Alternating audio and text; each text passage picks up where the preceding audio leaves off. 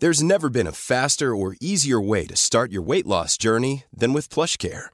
PlushCare accepts most insurance plans and gives you online access to board-certified physicians who can prescribe FDA-approved weight loss medications like Wegovy and Zepbound for those who qualify.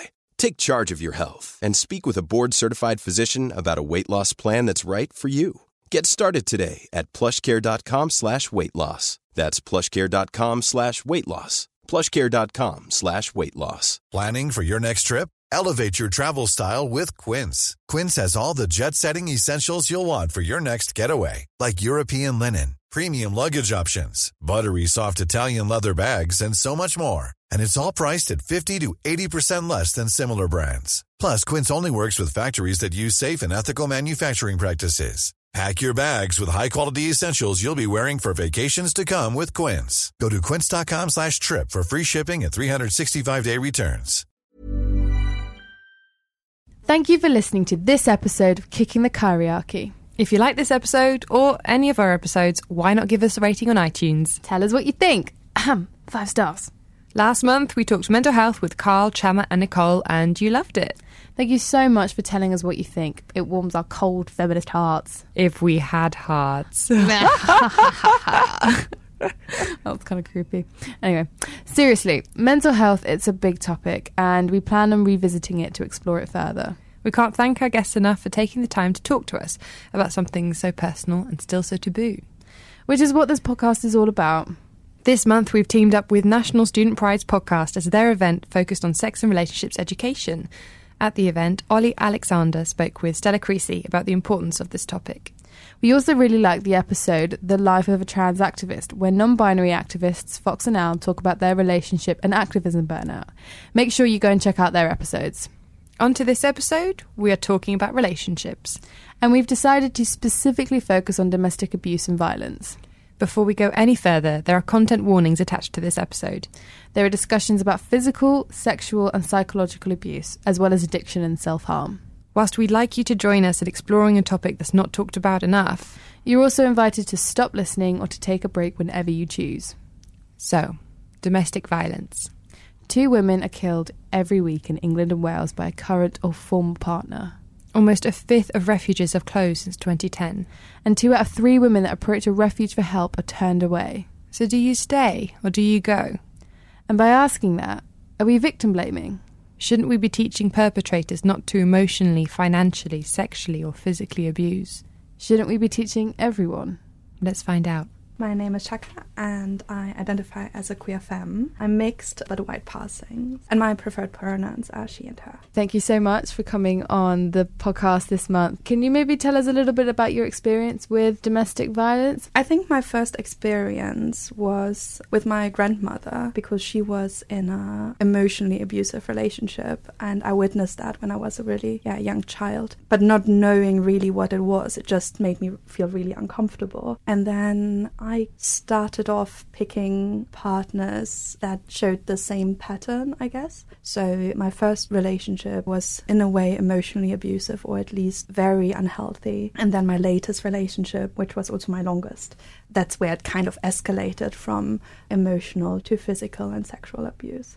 I didn't call it abuse until recently, even the physical part. I think one underestimates how strong you try to explain things away, or you know, you see it in the media and you think, oh, abuse is when somebody gets killed or something like that. So you, you try to brush it away.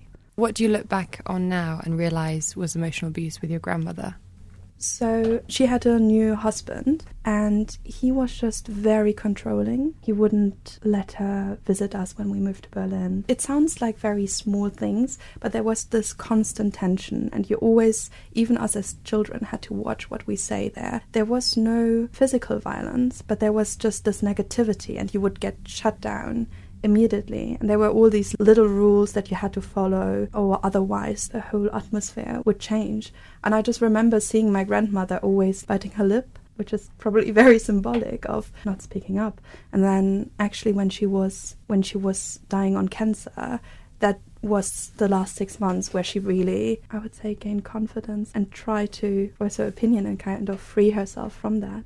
And I know it doesn't sound like abuse, but if somebody is always unhappy and they never find happiness in your happiness, it gets in a way abusive.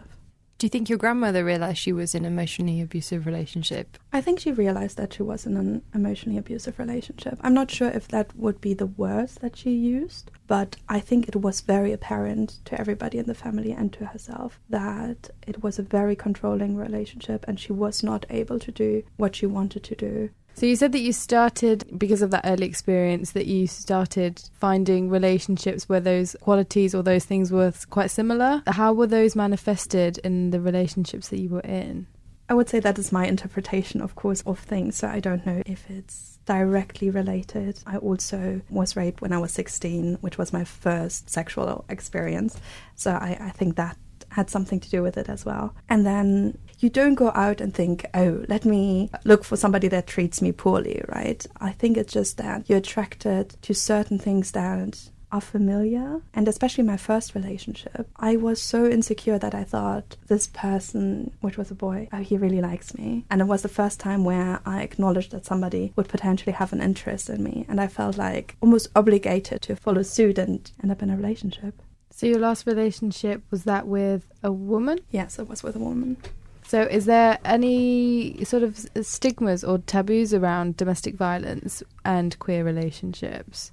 I would say that definitely stigmas surrounding it. I was definitely much more protective over that relationship because it was with a woman, and my girlfriend was black and masculine presenting, and I'm white passing and very feminine presenting. So I was, it sounds so weird, but for me, it was just, I kind of wanted to protect her from authorities and I also think that if you have two women in a relationship, you're told it's not that bad. You're raised with if a guy lays his hand on you, then it's super problematic and everybody knows that. But with two women, there is more room, I would say, to explain things away, or there's more baggage you come with in a way because uh, you might have had negative experience coming out. How did the abuse manifest? Was it more like manipulative? Abuse is such an individual thing, and I can just talk about my own experience, right? So, for me personally, it was never okay. There was from the very beginning when we started dating, there were always issues. But I think I always found something where I hoped it would make it better. And also, I think I, I got involved because I was in a very vulnerable position. So my mental health wasn't the best. I had depression and, and generalized anxiety. And I ended up with this person that I, I really cared for. And then I thought, oh, if I if I just move back to London, everything will be better. If I just move in with her,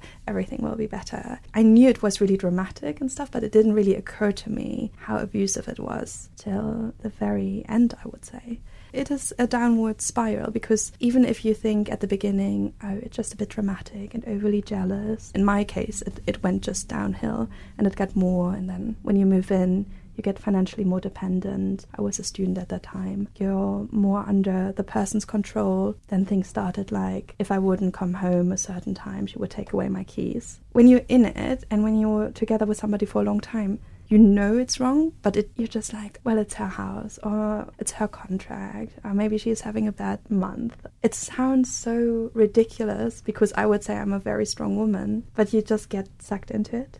At what point did you stop explaining things away? I think there were a couple of points where I knew things were getting really bad. My mental health was the worst it ever has been, and I was in therapy, and even my therapist was like, You should of the relationship. Mm. And I think that's quite a strong statement for a therapist to say. But I think the moment where I really realized things have to change was when it got violently physical. Yeah, the first time she punched me in the head, I was like, mm, maybe I should leave. But it still took me nine months. Can I ask how bad it got before you, you left them for good?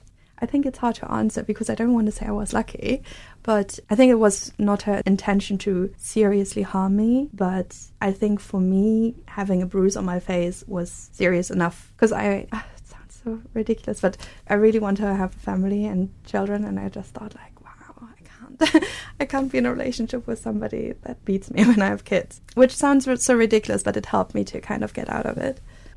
Can I ask why you got back together? Because the punch happened the first time and then you got back together.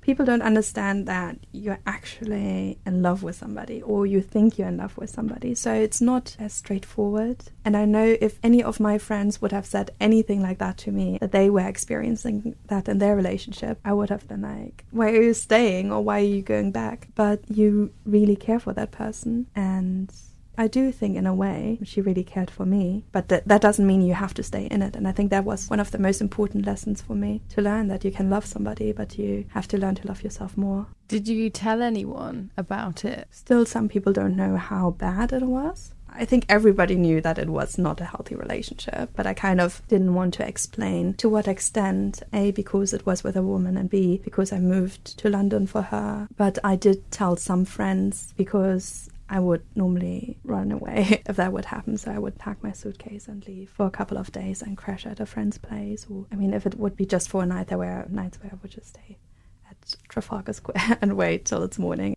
Did you find that it was helpful? If people knew, did they believe you? I think it's so tricky because, yeah, the people that knew, they saw it, they believed me, but I think you can't do a lot as an external person because you don't want to be enabling the situation. And I had a lot of people step back from me and be like, well, if you're always going back to that relationship, we can't hang out with you anymore. Not that I was able to hang out with them much, anyways. So, allies, really, or good friends, they should keep getting in touch anyway. Is that what good friends should do?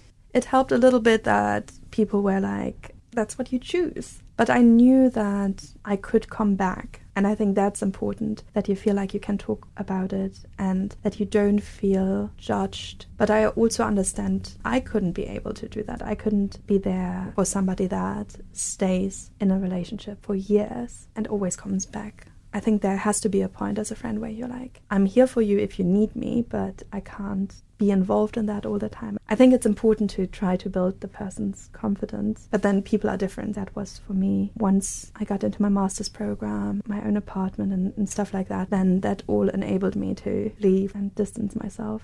Would you go back now? I wouldn't go back now, but it's a very difficult thing because I think once something is so intense, even in a bad way, you do have a special connection to that person because you've been through stuff. Even though it's so negative, it creates a, a really destructive bond. So, do you have any insight as to why domestic violence occurs disproportionately in the LGBTQ community? I do think there is so little support and so little support networks. You don't have healthy relationship role models. Most of the time, you can't go to your parents. Even though my parents are very supportive, they don't have the understanding how it is to be together with a woman, especially with somebody that comes from a completely different background and maybe has not such a supportive network. And with my relationship in, in particular, there was so much negativity also from the outside if we would go out together that I saw why she was hurting in that way. It is a lot, especially if you're an interracial lesbian couple. You still get so much shit. What kind of um, shit were you getting? I think, especially because there was also this gendered, hyper feminine, hyper masculine aspect to it, we definitely got a lot of attention from guys. And they were mostly aggressive towards her or would try to wind her up. Whereas for me, catcalling is not, you know, I don't really pay attention to that. You just brush it off. But for her, it was such a ego thing. And there was like a r- racial component to it. And you could feel it. And also, if we would go to clubs together, the way we were treated was so different. Those are all minor points, and I'm not trying to explain away or, or make it okay that she did what she did. But I think because I saw that, it made it hard for me to draw the line and be like, well, that's your pain and you have to deal with that differently.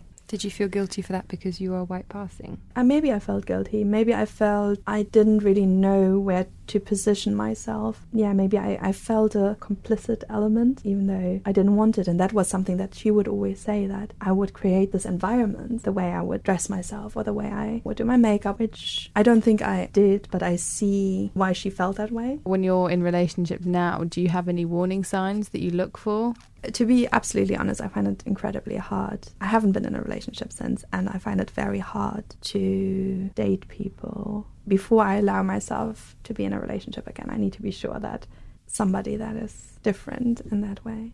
I think that's fair to say. I think it's a symbol of loving yourself more if you, I don't know if, it, if test is the right word, but if you see how it goes and you have things that you look for in order to walk away again, I don't think that sounds bad or, or manipulative or anything like that. I think that's you looking out for yourself. Yeah, I think I'm at the moment, so it's two years after, and I think I'm at a stage where I sometimes doubt what I'm actually doing because I cut it off quite quickly. So if it's still me healing and not being really available, or if it's just that the next time I would want a healthy and stable relationship and I'm not willing to be casual at the moment. But yeah, I think warning signs overly jealous, very allergic if somebody is controlling, and what I don't like at all is if somebody gets physical in any way, even if it's just like grabbing you or, or something, I get completely, I'm like, or tries to push something. If someone gets too physical for me, I almost feel bad. I'm like, oh, something's wrong with me, therefore I need to kind of just get over it. But the fact that you're like, no, I'm taking the time to make sure that I'm okay with this,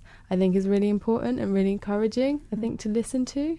I think it's something that we are raised with by society, right? If somebody touches you or, you know, grabs you or something, oh, it's just a joke. Don't get all like funny about it. And it happens in gay spaces as well. There's a lot of misogyny and unsolicited grabbing in lesbian or, or queer women's spaces. And it's always the same narrative behind it. It's just a joke or, but yeah, I think it's important to know your boundaries and to be like, actually, don't grab my ass. So, what would you say to someone who's in a similar situation? I think it's so hard to have an advice, really, because I know that whatever you say in that situation, everybody feels like they need to do what they need to do. And I think you're ready to leave a relationship like that when you're ready. But I think, as I said before, the most important lesson for me was that I realized I can love somebody, but I have to love myself more, or at least first. And just because you love somebody doesn't give them the right to treat you a certain way, and it doesn't compromise your love for them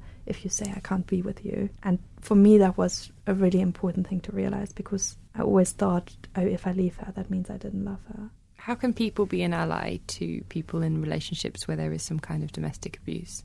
I think try not to judge them. It's really hard. And with that, I don't mean tell them it's good what they are in. But if you haven't been in a relationship like that, you will never understand how it is. And you will never understand what emotions and what dynamics go through it. So I think it's very easy to kind of disparage somebody that is in an abusive relationship, whether that's emotionally or, or, physically, but it's much more complex. And I think as an ally, to be aware of that, to be there once once they leave the person, you know. In a way, love can be kind of an addiction where you need to make that jump. And sometimes it's okay to have boundaries from your friends, but then to know if you make that jump that they are there. You talked about there were two things. One is that you only started to define the relationships as domestic abuse recently, and also that you have your own definition for it essentially because it's a very personal. Why did you start to define it recently, and what is your definition for you? I think everything took me time. So um, when I when I got raped for a very long time, I didn't call it rape, um, and that's also a very recent um, thing to do. I think there's this fear um, if you don't, or, or, this thought if you don't label it, um, it's not true, or it's not as bad, or it's not you know it doesn't fall into this category with all this stigma attached to it, because domestic abuse, there's a whole lot of stigma attached to it. And I do, I was a bit hesitant to come here because I, I feel like you brand yourself for the, you know, whole world. Like, oh, I'm the fool that, you know, stayed in a relationship where somebody treated me like shit. Um, and also that it implies, therefore, the next person, you know, can treat me like, like shit. Um, so I think um, that's definitely kind of a burden to acknowledge what it is. And then also for me, it was I didn't want that people, I didn't want to throw her under the bus. So um, I always hoped that we would stay friends, which sounds really stupid. but I think, um, yeah, I always hoped that she would come around and apologize and not for us to go back together, but somehow make it okay. Um, and I, I didn't feel angry for a long time, and I think now um, maybe it's part of a healing process. Not that I'm angry, angry at her, but I'm like I can't, you know, I, I just don't care if we ever be friends or not, and I, you know, I don't, I don't want her in my life uh, as such, especially um, um, if she's still the way she she, she is. So I don't know that I'm not sure if that makes sense. But yeah, that's so. I, I guess it's just part of healing that you come to a come to a point where you say, oh, actually, um, everybody else says it's it's domestic abuse because X, Y, and Z happened. So you know maybe it's time that to to claim it and to find empowerment in, in the label and my definition of yeah if you, if you want I find it quite hard to define domestic abuse because it's such an individual thing. But I think if somebody makes you feel worthless in whatever capacity, if somebody tries to control you, I think that's abusive. I was just thinking quickly. So you mentioned how one time you had a bruise or something. Hmm. You like were like visibly hurt. What were people's reactions to that? It was on my temple, so yeah, when we were on holiday, I actually just wore like a big hat the whole time. But yeah, I think her friends knew. Um, Really? I think so. I, I mean, at least they saw how she treated me on that holiday. And even though it was not super physical, it was a really horrible time. And because I see them around a lot, that's something that I don't understand. Because I know in my group of friends, if I would treat somebody, not even physically, but verbally like that, my friends, they would pull me aside and tell me, like, what the fuck is wrong with you? So do you wish that they had maybe said something? Uh, maybe it's unfair of me to think that maybe that's still kind of like a naive hope. Oh, if they would have intervened, it would have gone better. Blah blah. blah.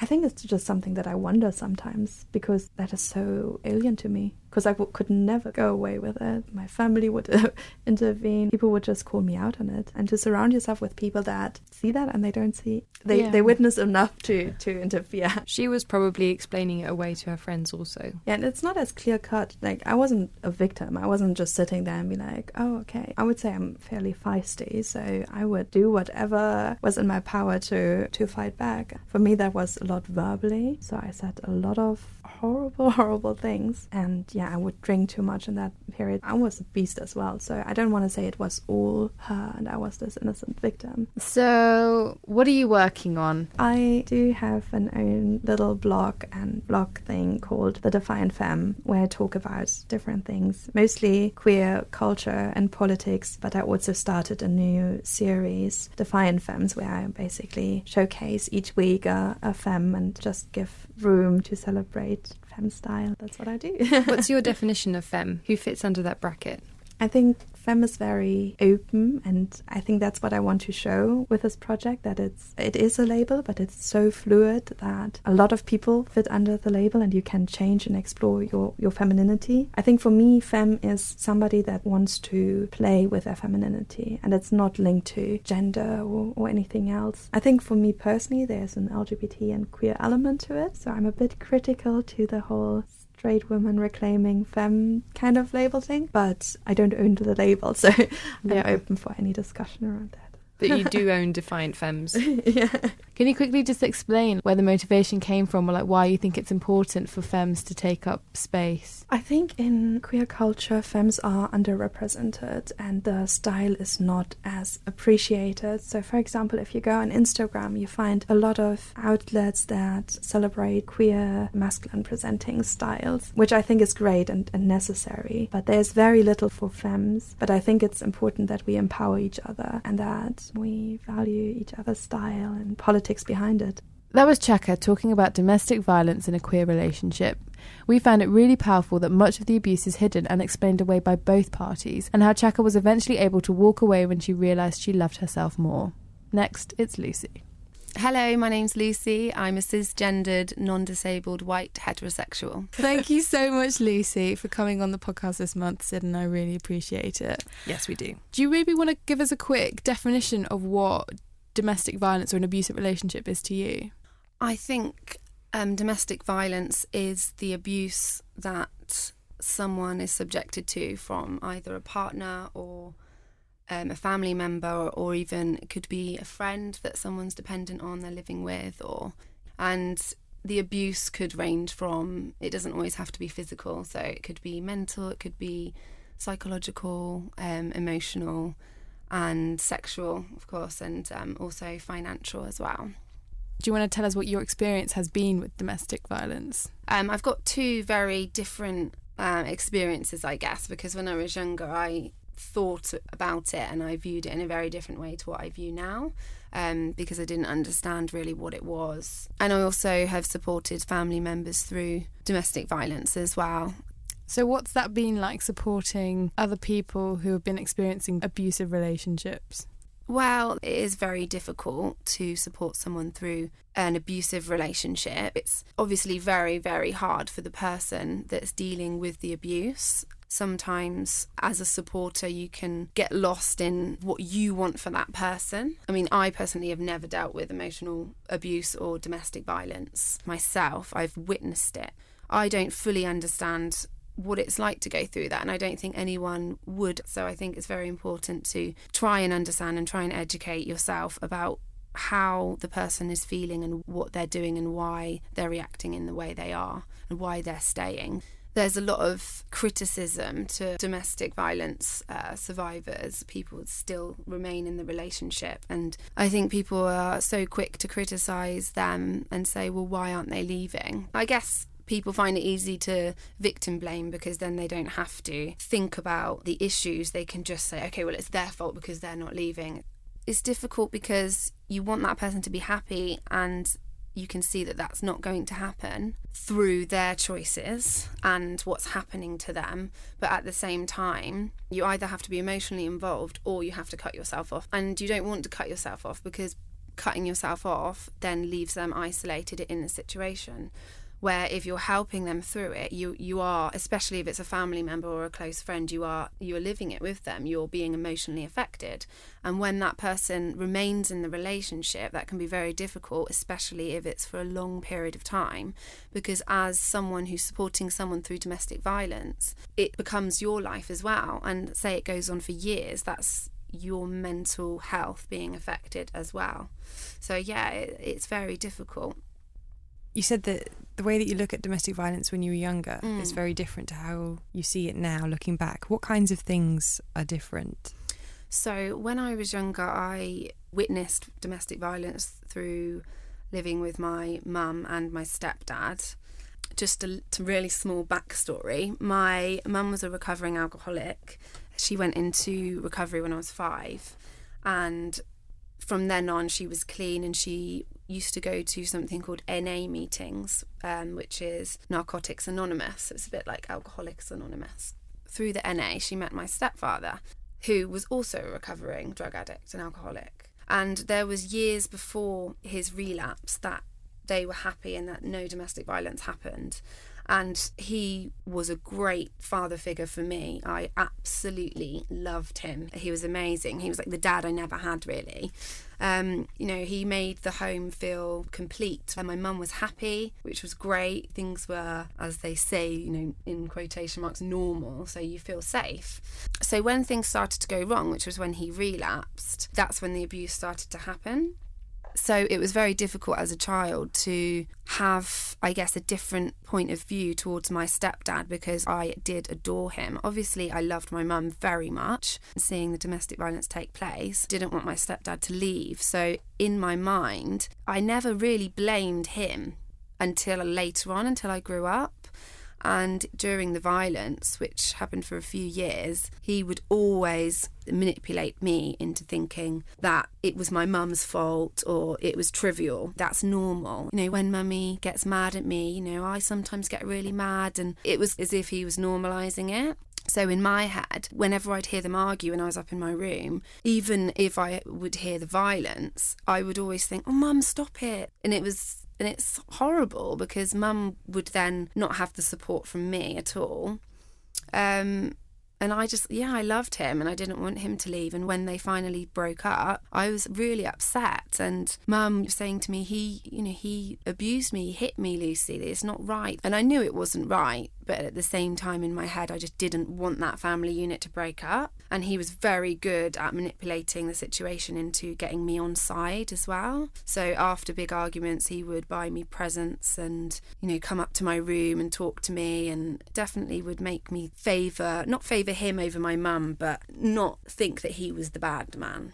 It always used to happen when I was up in my room, so it would happen late at night. I would rarely see it. Um, and there was There was a couple of times where I did, most notably one time where we were at his house and they had a massive argument, and mum took me and we went out into the car, and then he ran out and come up to the car, opened the car door, and then dragged my mum out by her hair, and then took her into the house. And I was just left in the car. I was about 10. And I got out of the car and ran in, and I was just like screaming at him, going, Don't hit my mum, don't hit my mum. Um, and even One size fits all seems like a good idea for clothes until you try them on. Same goes for healthcare. That's why United Healthcare offers flexible, budget friendly coverage for medical, vision, dental, and more. Learn more at uh1.com. Many of us have those stubborn pounds that seem impossible to lose, no matter how good we eat or how hard we work out. My solution is PlushCare. PlushCare is a leading telehealth provider with doctors who are there for you day and night to partner with you in your weight loss journey. They can prescribe FDA-approved weight loss medications like Wegovy and Zepbound for those who qualify. Plus, they accept most insurance plans. To get started, visit plushcare.com slash weight loss. That's plushcare.com slash weight loss. Quality sleep is essential. That's why the Sleep Number Smart Bed is designed for your ever-evolving sleep needs. Need a bed that's firmer or softer on either side? Helps you sleep at a comfortable temperature? Sleep Number Smart Beds let you individualize your comfort so you sleep better together. JD Power ranks Sleep Number number 1 in customer satisfaction with mattresses purchased in-store. And now, save 50% on the Sleep Number limited edition Smart Bed for a limited time. For JD Power 2023 award information, visit jdpower.com/awards. Only at a Sleep Number store or sleepnumber.com. And then, even then, whilst he had hold of my mum, he was saying, She's making me angry. She's making me angry. So, this is the way he would operate. Yeah, it was really tough. And when they broke up, I still wanted him in my life, so I'd still phone him. It wasn't until I grew up and learned about abuse, become friends with my mum in that way, I, I didn't look at it that he was the perpetrator, really. Um, so yeah, now I know what happened, and I feel a lot of guilt um, towards my mum, and I, I know at the same time that that's a very normal response for a child, especially a child that's being manipulated. Absolutely. And I think it's worth pointing out that you were a child. Yeah. You're witnessing something. I mean, I don't want to like speak for you now. Yeah. So like tell me if I am. But you know, I think that's something that a lot of people can relate to when you're witnessing something that's negative, but it's by two people that you love. Yeah, you can see it a lot in victim blaming and in like we we blame the person being abused and we don't look to the person who is abusing that person and we think, well, how can they change it? And that's definitely something that I felt when I was little. Even when my mum and my stepdad broke up, my mum went into severe depression and then relapsed herself by smoking cannabis, which then took over her life for four years. She went through a really, really tough time after they broke up because there was a lot of other issues that had happened. She went through a, a, huge struggle, and this was my teenage times now. So, this was me being at secondary school. And all I would think is, well, why don't you just get back together then? How has this affected how you support your family member now? I think it's affected it in a way that I am actually more understanding. So, going through it myself, and also because I know that that's what they've witnessed as well when they're grown up. And some children are very resilient, and some children aren't, and some children uh, copy behaviour, and some children do the exact opposite. Do you think that there are some characteristics or that there can be things that can make people more vulnerable to domestic violence? Because obviously, domestic violence isn't something that you attract. But in terms of, you know, it sounds like your mum was potentially quite a vulnerable person at some points. I think that's a really hard question to answer because you don't have to be a type of person to be a victim of domestic abuse. With the manipulation side of it, it can actually happen to anyone, whether you're really strong minded or, you know, you're in this relationship where you're trapped and you're being controlled by someone. Um, I've seen that happen before with one of my friends who used to be an extremely strong, outspoken person. It can change someone, but I think there's definite patterns where if you've got extreme low self esteem from your childhood, then I definitely think that you are an easy target. Was there any um what they call gaslighting going on? Where I mean, you probably got a better definition for what gaslighting means, Sid. Gaslighting is where you make the victim feel like it's their fault and you convince them that they're mad, essentially. Yeah. Yeah. Apparently, it's based on a novel about a man who turned down all of the lights Yeah. in the house and convinced her that she just thought it was getting darker. And that's Oh, where wow. the term comes from. I actually feel very strongly about gaslighting. There's a lot of relationships that are abusive, but it's not physical. So the victims don't necessarily think that they're even being abused. It's not talked about enough. And there's a lot of people out there that are suffering and being made to think that they are mentally unstable when they're not. So, my experience when I was younger, I didn't uh, notice any forms of gaslighting. I guess what I was saying before about my stepfather saying, oh, this is what happens. So, when mummy gets mad, I guess that's a form of gaslighting in a way.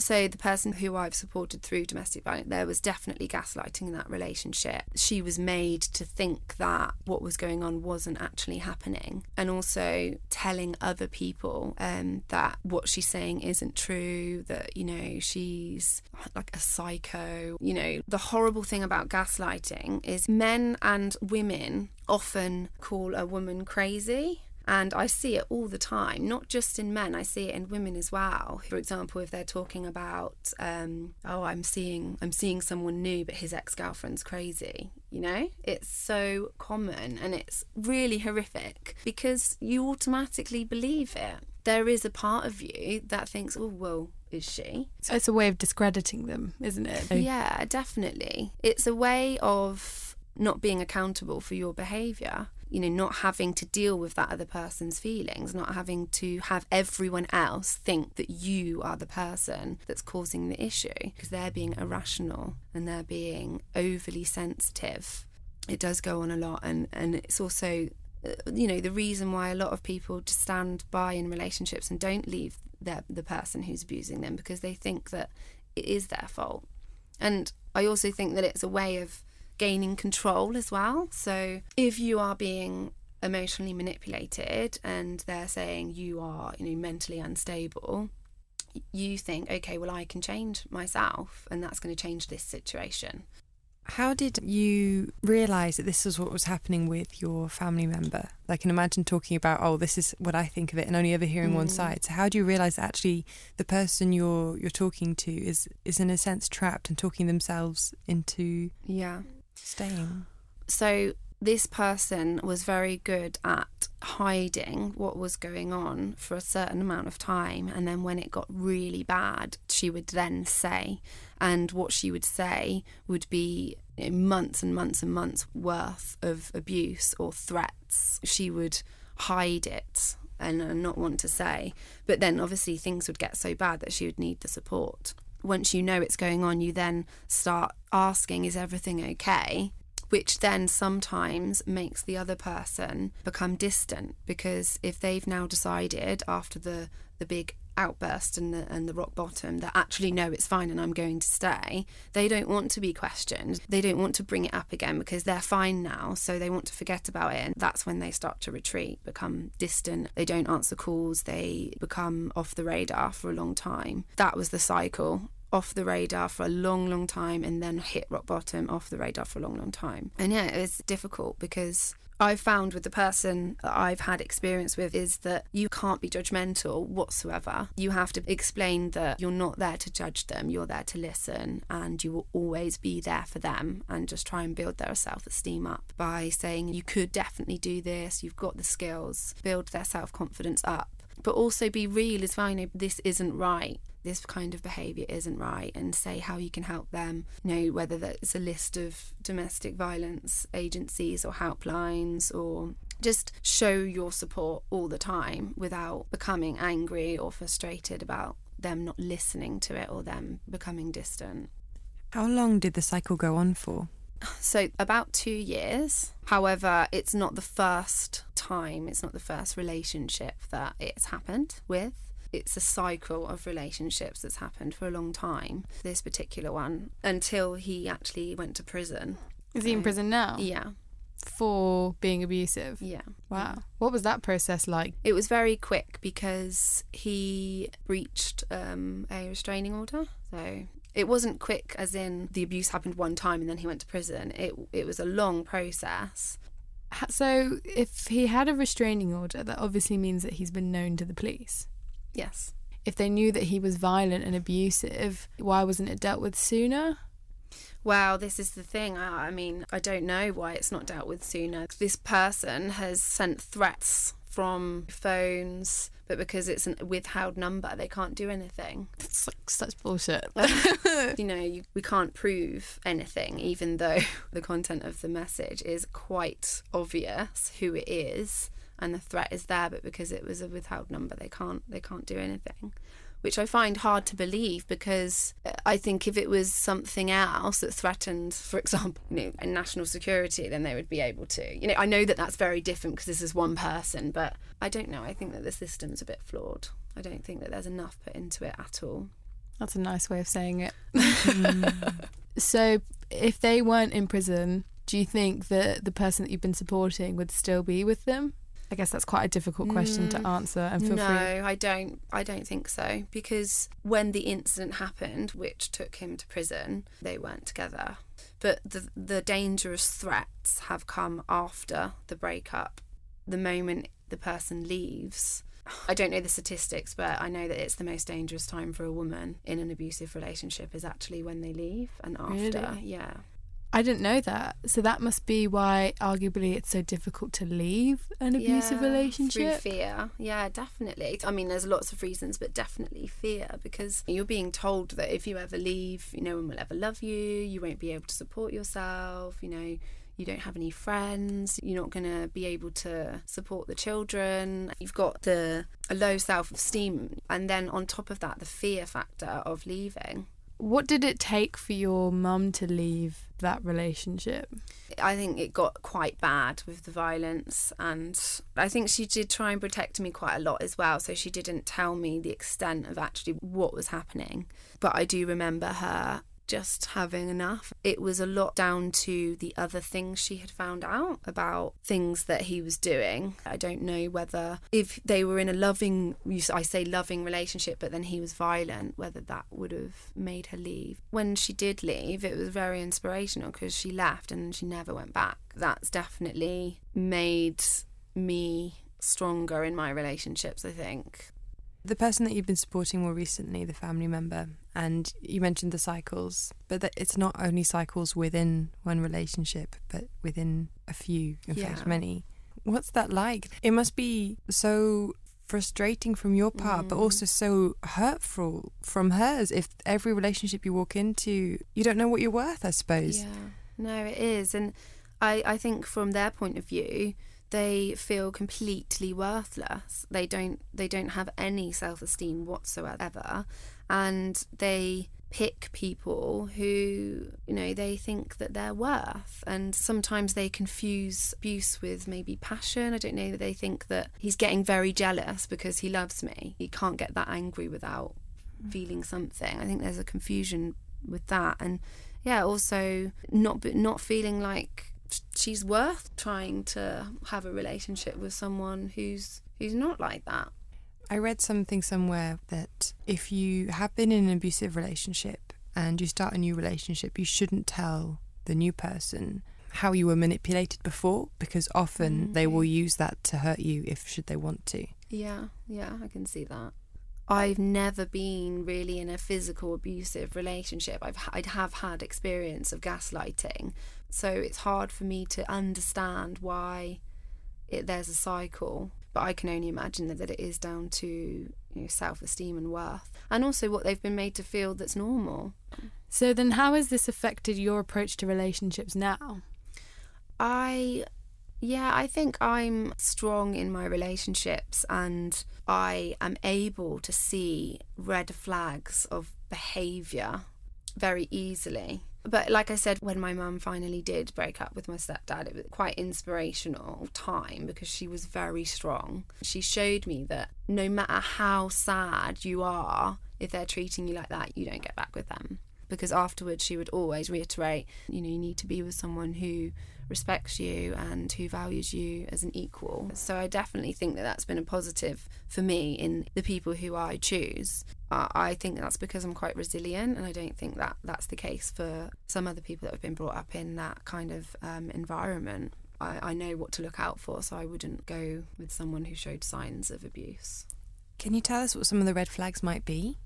Sure. So jealousy is a big one. So, for example, my friend was out and she was talking to her new it wasn't a boyfriend but someone who she was seeing um, and she started talking to his friend um, and he just lost it and got really angry with her um, and started you know calling her names and that for me is a huge red flag of what that relationship will be like but for her that was oh he's just jealous and you know almost flattered things like like what I was talking about before, like the language people use. So minimizing what you're feeling and calling you names and also saying to other people about how stable you are in your thoughts. That's a big red flag. And also, when I talk to someone and they say to me that, you know, my ex girlfriend's this and that, and I think, well, is she though? And that is a red flag for me that you are willing to call someone mentally unstable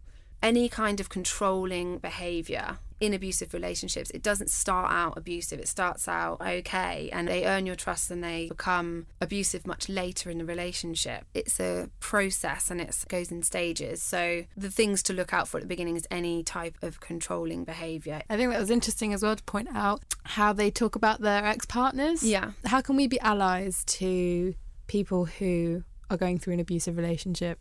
And also allies to people like you who Yeah. are supporting people in an abusive relationship. I think that you could be allies by definitely talking about the manipulation side of abuse um, because not all abuse is physical. You know, making people aware of the signs, what to look for. There's national helplines that you can talk to people, and also just showing understanding and empathy. It is not their fault. That was Lucy sharing her story of seeing her mum leave a relationship with domestic abuse and supporting a family member as an adult. Her point about how people talk about their exes will stick with me. Next, we listen to Chloe. I'm Chloe and I'm 19 years old. Would you feel comfortable maybe starting us off with defining domestic violence? Yeah, so I define domestic violence as any kind of emotional or psychological or sexual or physical or financial abuse, including coercive control, which would normally be perpetrated by someone's boyfriend or girlfriend or sort of intimate partner. I'd say it would also cover like family members, regardless of the gender of the people in the relationship and regardless of the age of the people. I hadn't thought about how it would include family members before. It could be another member of the family, like a person you're living with, I don't know, like a brother or sister or aunt or uncle, but it is most commonly used to refer to relationships. You mentioned coercive control. I don't actually know think I know what that is. Coercive control is a pattern of behaviours designed to manipulate or control someone. So it could be things like calling someone names, making them feel bad about themselves, criticising everything they do, maybe telling your partner they can't go somewhere or shouldn't wear something, or insisting on being told who they're talking to all the time. It won't necessarily be abuse that is one particular incident, but a gradual pattern of things that wears down someone's self confidence and independence. What were your experiences of domestic violence? So I experienced domestic abuse from my ex-boyfriend, who I met when I was nearly 14. We first met online and later on we met face to face as well. And we were together for three years on and off. And during that time, he became very emotionally and psychologically abusive and manipulative. And he'd go back to being very nice in between, sort of accusing me of stuff like maybe that wasn't true and then screaming and getting angry and blaming me for him hurting himself and blaming me for ruining his life and then telling me to hurt myself. Eventually, he was convicted for harassment and given like a restraining order. And Wow. So, can you maybe describe the uh, almost like a not a timeline of events, but you know, when did the the abuse start to happen? How far into the relationship were you? I think The first signs were when, like, I'd known him about six months and I'd been taken into hospital with an eating disorder with anorexia. And I was told I was going to be there a long time and I wasn't allowed to have my phone or any internet access. And because I'd never met him face to face, I broke up with him. But he got really angry then and started calling me names and saying I completely ruined his life. And then after he kind of he went back to being really nice and then going back and saying, You completely ruined my life when you broke up with me. And he'd had this thing of saying that I'd changed into a bad person. It was always making me think that I was doing something wrong when whatever I tried to do, however I sort of behaved, he'd always find another thing to criticise me for. So things gradually got worse. He started hurting himself and saying he was cutting himself because I was making him unhappy. And then that went on to him saying he was going to kill himself. And he'd call me up in the middle of the night saying he was on a building and going to jump off. He wasn't. He'd just be at home or something, but he'd make me really scared. And then he'd hang up and refuse to talk to me for ages. So I'd sort of think he'd done something. And then there'd be times when he'd be like screaming at me and calling me like a slut and a whore and telling me to hurt myself. Chloe, everything that you're talking about, you sound so um,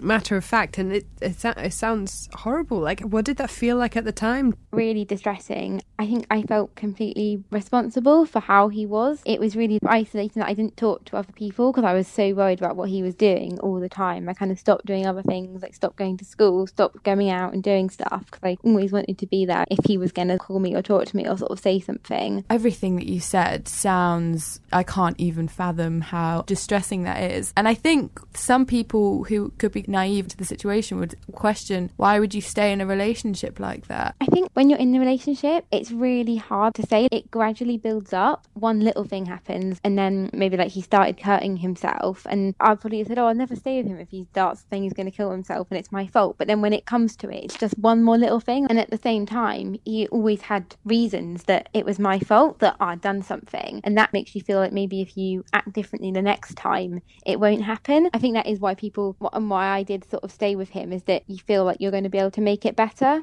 How did you realise that it was domestic abuse? Because domestic abuse sounds like such a, a loaded word. It was kind of gradually. There was an incident where I was meant to meet him, and then he sent me a load of texts saying he knew I was having sex in the public toilets and stuff. He didn't believe me. He still said I was lying. And then when we met, he grabbed my hand in the middle of the street and was shouting and screaming at everyone to look at me. And he called me names. And he and his friends, he said, We're going to find me and stab me in the face. Not long after that, I just lost it and called the police. I was like, That's it. So I hadn't really even thought of it as domestic abuse at that point. But that time, the police didn't actually take it forward, but they did say he's being abusive. And that made me begin to think about that. And I started looking up stuff online about domestic abuse. And I think that helped. So, is that what prompted you to leave the relationship then when it got really violent in public? It was a combination of things, so like that, and then the fact that he was threatening me more and more, and I was quite scared of him. And he had started telling me to hurt myself, and then I had started hurting myself. And I was cutting myself, just sort of copying what he had done. He was sort of always taunting me and telling me to do it worse, and I wasn't going to school, and so I was unable to do my GCSE exams. And I think a whole load of things that kind of just made me realise that actually it had completely taken over my life. So, what's happened to him now? So he was convicted of harassment and he got a suspended prison sentence for that. So he wasn't actually in prison. But since then, I reported some other stuff about him and it took a long time to get police to investigate the other things. But eventually he was convicted for something else. And because he had a suspended prison sentence that meant that when he got convicted for something else he was actually sent to prison. So at the moment he's in prison. He got a 14 month prison sentence in September. What were your interactions with the police like very mixed. So the first police were good in telling me that it wasn't abusive, but then they didn't actually manage to take it forward. They didn't say he'd actually done anything illegal. And then the second time I went to the police, they really didn't want to take it forward. They were like, a lot of it's online, you should just block his profile. And I was like, there's no way that's going to work. You know, he creates new profiles, he's finding a way to get in touch. And but I argued that time and said, actually, look, I can't take any more of this. Then eventually they did. Yeah, you'd hope that there'd be a standard protocol behind things like that. Yeah, especially like it can take so long for someone to go to the police about domestic abuse. They need to have a good response the first time. And like I was really lucky because my family were like encouraging me to take it forward. But if someone doesn't have that, then they might not see it through. After you reported it to the police, what kind of support did you get? I had support from my family, so my mum knew quite a lot about what was going on. I also got support from victim support, who the police put me in touch with. And so I saw someone from there for a few months. As soon as he was convicted, I went straight into trying to campaign and raise awareness about it, which I think in its own way helped me, like being able to feel that I was doing something positive with the experience. Is there a demographic or a type of person that you would say is perhaps most vulnerable to abusive relationships? Women are most likely to be the victims. Obviously, it is something that can happen to men as well, but it is much more likely to happen to women. Also, it is often young women, like age 16 to 24, that are statistically the most likely age group to be victims of domestic abuse. And then there's loads of things that can make someone more vulnerable to it, like if you're isolated, if you don't have a lot of friends and stuff around you. Like I was in hospital and so I wasn't going to school when I first met him. So that meant that he was the one person I talked to. So it made our relationship a lot more intense. I think if you've got any vulnerabilities like mental health problems or a disability or something that just means that you're going to be less confident, then makes you more vulnerable to domestic abuse. I'd been like bullied by boys in school and he called me names and said similar things, some of the things my ex boyfriend said. And then so when he started doing them, I didn't think it was that much much of a big deal. But then at the same time, anyone can experience domestic abuse. There's nothing to say that it's only like this group of people or anything. Absolutely anyone can experience it. You mentioned before that you went into hospital because you had anorexia. You absolutely don't have to answer this question, but I was wondering did having a mental health issue and having a, a partner who was